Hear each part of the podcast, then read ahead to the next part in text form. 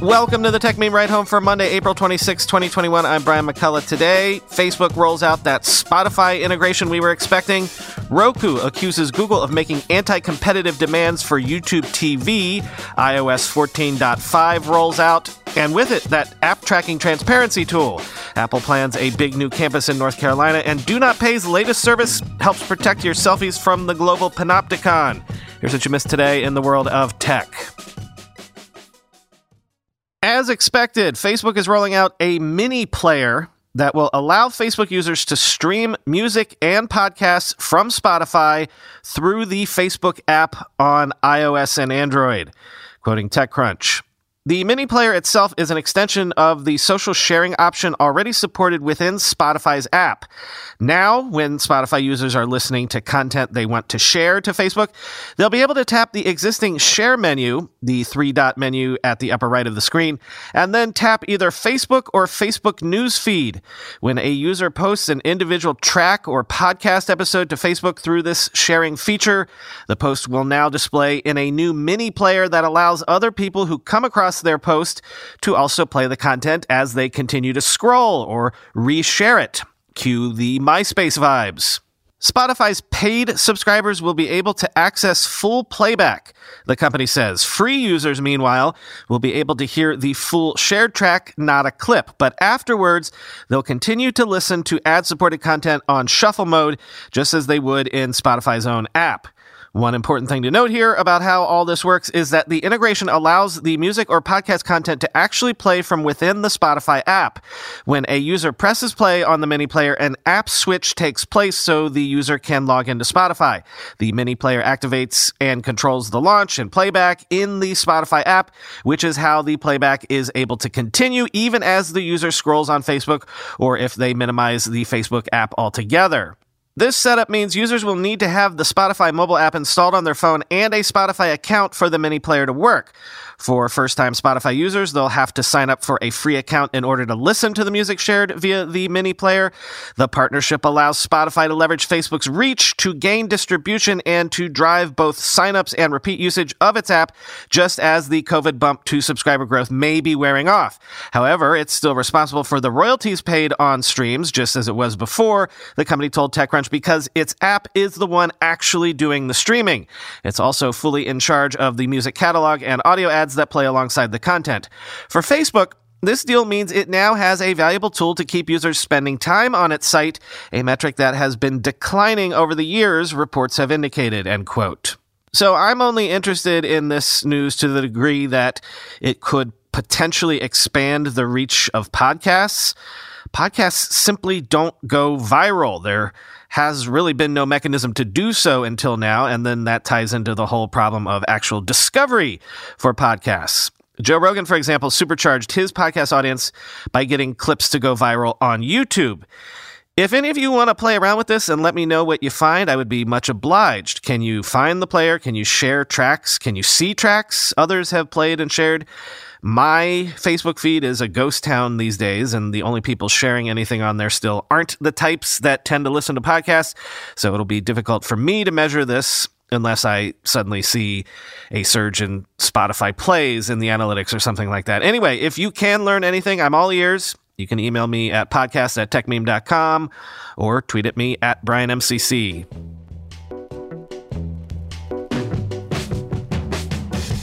Zoom has officially launched what it calls Immersive View, which assembles up to 25 video conference participants in one scene for all free and individual pro Zoom accounts, quoting VentureBeat. In a nutshell, video hosts can use Immersive View to arrange participants, anyone from employees to panelists, in a single virtual environment. This deviates from the established norm of displaying participants in a grid like format with each individual's personal background showing. Immersive View supports up to 25 participants and they can be placed in any number of environments, including a boardroom, auditorium, or classroom, depending on the event. Hosts can manually move people around on the screen or let Zoom do it automatically. Immersive View is available now in Zoom's desktop client version 5.6.3 or higher for Windows and Mac OS and is activated by default for all free and individual pro accounts. End quote.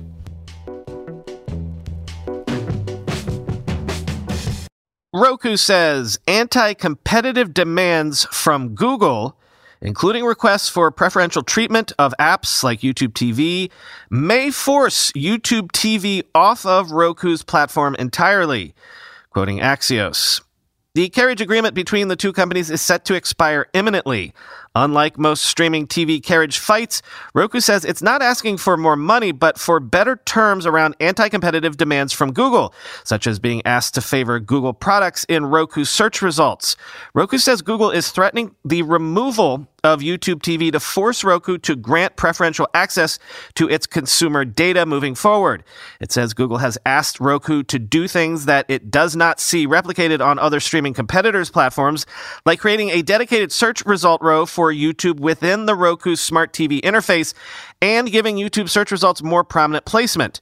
Roku says Google has also required it to block search results from other streaming content providers while users are using the YouTube app on Roku's system. Roku alleges Google has asked it to favor YouTube music results from voice commands made on the Roku remote while the YouTube app is open, even if the user's music preference is set to default to another music app like Pandora. Roku says Google has threatened to require Roku to use certain chipsets or memory cards that would force Roku to increase the price of its hardware product, which competes directly with Google's Chromecast. A key issue for Roku, other than that Google is asking it to manipulate search results that favor Google's products, is that it believes Google is trying to tie the renewal of YouTube TV's distribution contract with Roku to force additional anti-competitive benefits for Google's separate YouTube app, end quote. If true, that's pretty gutsy of Google to make such aggressive demands in this regulatory climate. Although, as we've noted before, in this regulatory climate, making antitrust claims against your rivals is just another shiv in the knife fight that is the zero sum game that is modern tech platform warfare. CC Chris Messina's Tech World War theory.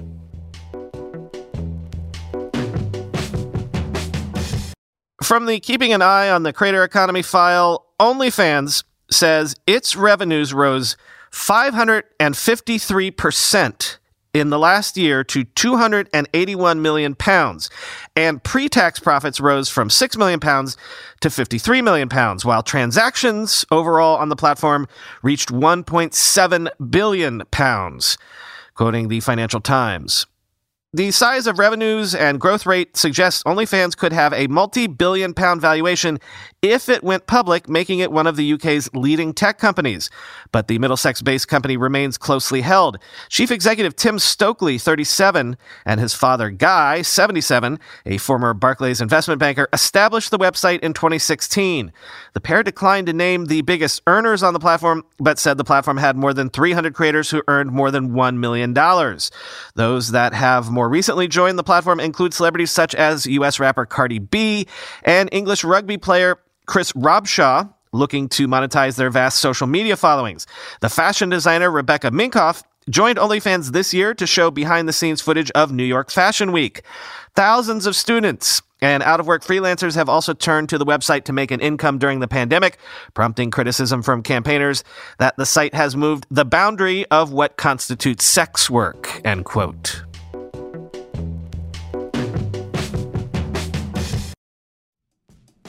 Whether you're selling a little or a lot, Shopify helps you do your thing, however you ka-ching. As you know, I still run the first company I ever founded 25 years ago entirely on Shopify these days. Shopify is the global commerce platform that helps you sell at every stage of your business from the launch your online shop stage to the first real life store stage, all the way to the did we just hit a million orders stage. Shopify is there to help you grow the whole way, whether you're selling scented soap or offering outdoor outfits. Shopify helps you sell everywhere from their all in one e commerce platform to their in person POS system, wherever and whatever you're selling. Shopify's got you covered. Shopify helps you turn browsers into buyers with the internet's best converting checkout, 36% better on average compared to other leading commerce platforms. And sell more with less effort thanks to Shopify Magic, your AI powered all star. What I love about Shopify is that you can take any business to the next level, even 25 year old ones, but especially 25 day old ones. Sign up for a $1 per month trial period at shopify.com slash ride, all lowercase. Go to shopify.com slash ride now to grow your business no matter what stage you're in. Shopify.com slash ride. How do you make a password that's strong enough so no one will guess it and it's impossible for you to forget? And do it for 100 different sites? And make it so everyone in your company can do the same without ever needing to reset them? Sounds impossible unless you have 1Password. More than any other product I've ever told you about, I can vouch 1000% for 1Password. I can't live without it. 1Password makes strong security easy for your people and gives you the visibility you need to take action when you need to. Any device, anytime, 1Password lets you securely switch between iPhone, Android, Mac, and PC with convenient features like autofill for quick sign ins. All you have to remember is the one strong account password that protects everything else your logins, your credit cards, secure notes, or the Office Wi Fi password. 1Password's award winning password manager is trusted by millions of users and over 100,000 businesses from IBM to Slack. It beat out 40 other options to become Wirecutter's top pick for password managers. Right now, my listeners get a free two week trial at 1password.com slash ride for your growing business. That's two free weeks at 1password.com slash ride. Don't let security slow your business down. Go to 1password.com slash ride. A group of Germany's largest media, tech, and advertising companies have filed an antitrust complaint against Apple as it makes those widely anticipated privacy changes to iPhones. Quoting the Financial Times. Nine industry associations representing companies including Facebook and Axel Springer, the owner of Bild, Die Welt, and Insider, filed the complaint on Monday with Germany's competition regulator. The German complaint predicted a 60% fall in advertising revenues for app developers as the changes make it harder for third parties to gather the data they need to place ads. Thomas Hoppner, at law firm Hausfeld, which is representing the complainants, said more apps will have to switch to charging consumers instead of the current advertising based business model. He added, quote, Consumers will be harmed by higher transaction costs. If the relevance of ads decreases, consumers will have to spend more time searching to find offerings that are relevant to them, end quote.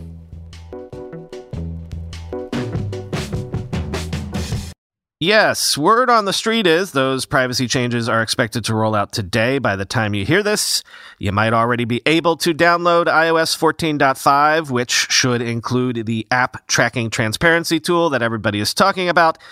But 14.5 does some other things too, like allowing Siri to play audio with third party apps and even enabling the unlocking of your phone with a mask on. For a rundown of the other headline changes coming in 14.5, Brian X. Chen in the New York Times has us covered, quote, Siri has generally worked only with Apple Music for music playback since 2015, which has been annoying and inconvenient for those who want to use the voice assistant to play songs using other music apps. The change comes as antitrust scrutiny mounts over whether Apple stifles competition by favoring its own apps. To make Siri work with other audio services, you won't have to change any settings. If you normally listen to music with a third party app such as Spotify, Siri will simply learn over time that you prefer that app and react accordingly. Audio app developers need to program their apps to support Siri, so if they haven't done so yet, this won't work.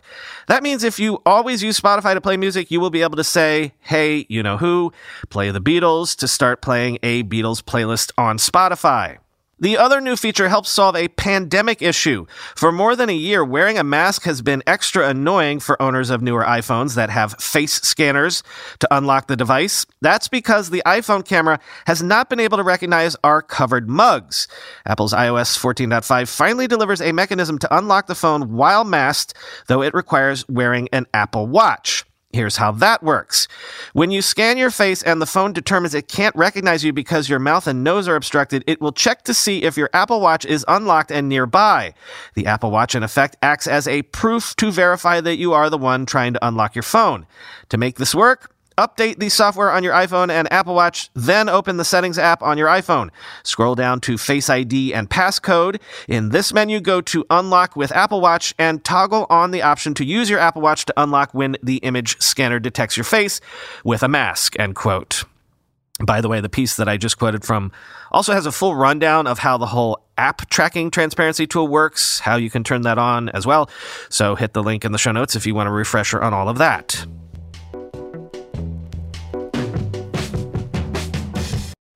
Apple says it will spend more than $1 billion to open a 3,000 employee campus in North Carolina as part of a $430 billion U.S. investment plan in fields like silicon engineering and 5G.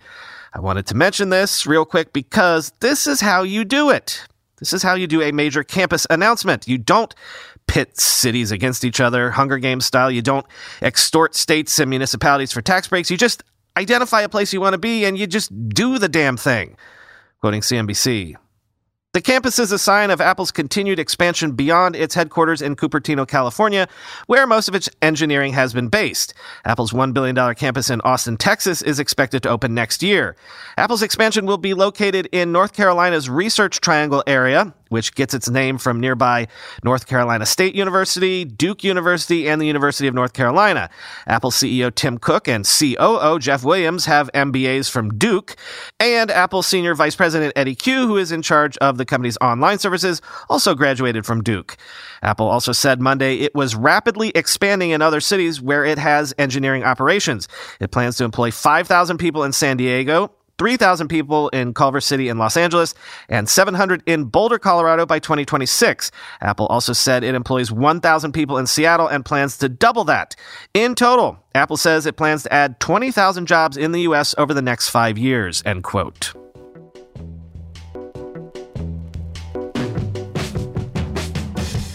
Finally, today, you know, Do Not Pay is one of my favorite startups every time they release some off the wall new service that it never occurred to me that someone should offer. It tickles me. So get this one. Quoting input. Do not pay charges $3 a month, and in exchange we'll do everything from contest parking tickets to cancel free trials before their renewal date. Basically, anything that can be easily automated. Do not pay wants to take care of it for you. Do Not Pay is now rolling out a new feature that slightly alters photos so that artificial intelligence apps can't identify who you are. Called Photo Ninja, the feature is intended to prevent photos of you uploaded online from being used for malicious purposes. With the new Photo Ninja feature, users upload a photo of themselves to Do Not Pay, and its algorithms insert hidden changes that confuse facial recognition tools. This type of masked picture can be referred to as an adversarial example, exploiting the way artificial intelligence algorithms work to disrupt their behavior. It's a growing area of research as the role of AI continues to grow and the technology is exploited for potentially dangerous or at least privacy eroding purposes. AI systems are trained to analyze pictures by looking at the pixel level data, and adversarial examples can trick them by changing the pixel colors in a subtle enough way that the human eye doesn't notice anything different, but a computer fails to categorize the image as it usually would or interprets it as a wholly different image. There are various reasons why you might want to use Photo Ninja before joining a data service like Bumble you could run your pictures through Photo Ninja so that weirdos can't upload them to Google's reverse image search and find your social media profiles without getting your consent, for instance. As police agencies and retailers increasingly use facial recognition to surveil for criminal activity, they rely on databases of pictures culled from the internet to find suspects. Such invasive surveillance is controversial, not least because it's often inaccurate and disproportionately harms minorities and women. So if you run all of your pictures through Photo Ninja, do not pay claims programs like TinEye and Google's reverse image search will be unable to match you. Hopefully, Clearview AI won't be able to either, end quote. I think I've said before, I find Do Not Pay fascinating because their entire business model is essentially fighting bureaucracy and time wasting red tape as a service. But it's also sticking it to the man as a service, which who else does that?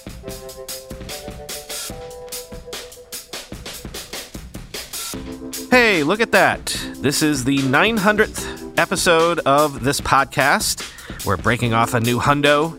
As Scott Aukerman likes to say, as ever, when we reach a new milestone like this, I must thank you all from the bottom of my heart for humbly bringing me into your lives every day. Here's to passing the 1,000 episode milestone sometime later this summer, or maybe actually fall, I guess. Talk to you tomorrow.